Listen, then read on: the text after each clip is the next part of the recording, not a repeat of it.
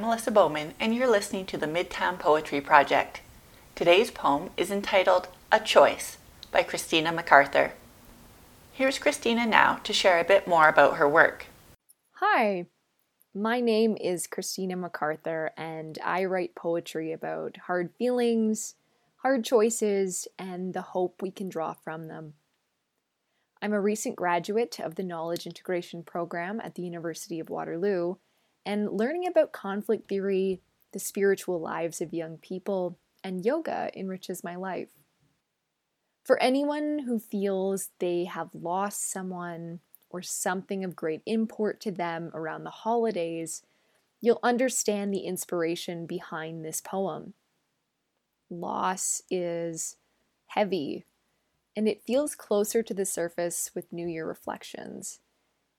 My hope is that this poem nods to this collective pain and welcomes in the new season, new year, and new post pandemic world with hope and warmth.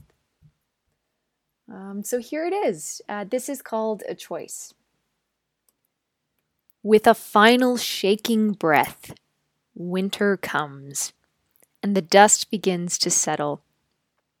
A heavy stillness pierces cracked, cold skin, and evergreen eyes begin to swell with things lost beneath the snow. A year's masterpiece erased by a white canvas dulled, colorful flowers carefully sewn. How could we forget the way you danced? Face still warmed by the stream of ghosts, a carol from behind paned glass breaks free through an open door held a moment too long by the gripping wind. A moment passes.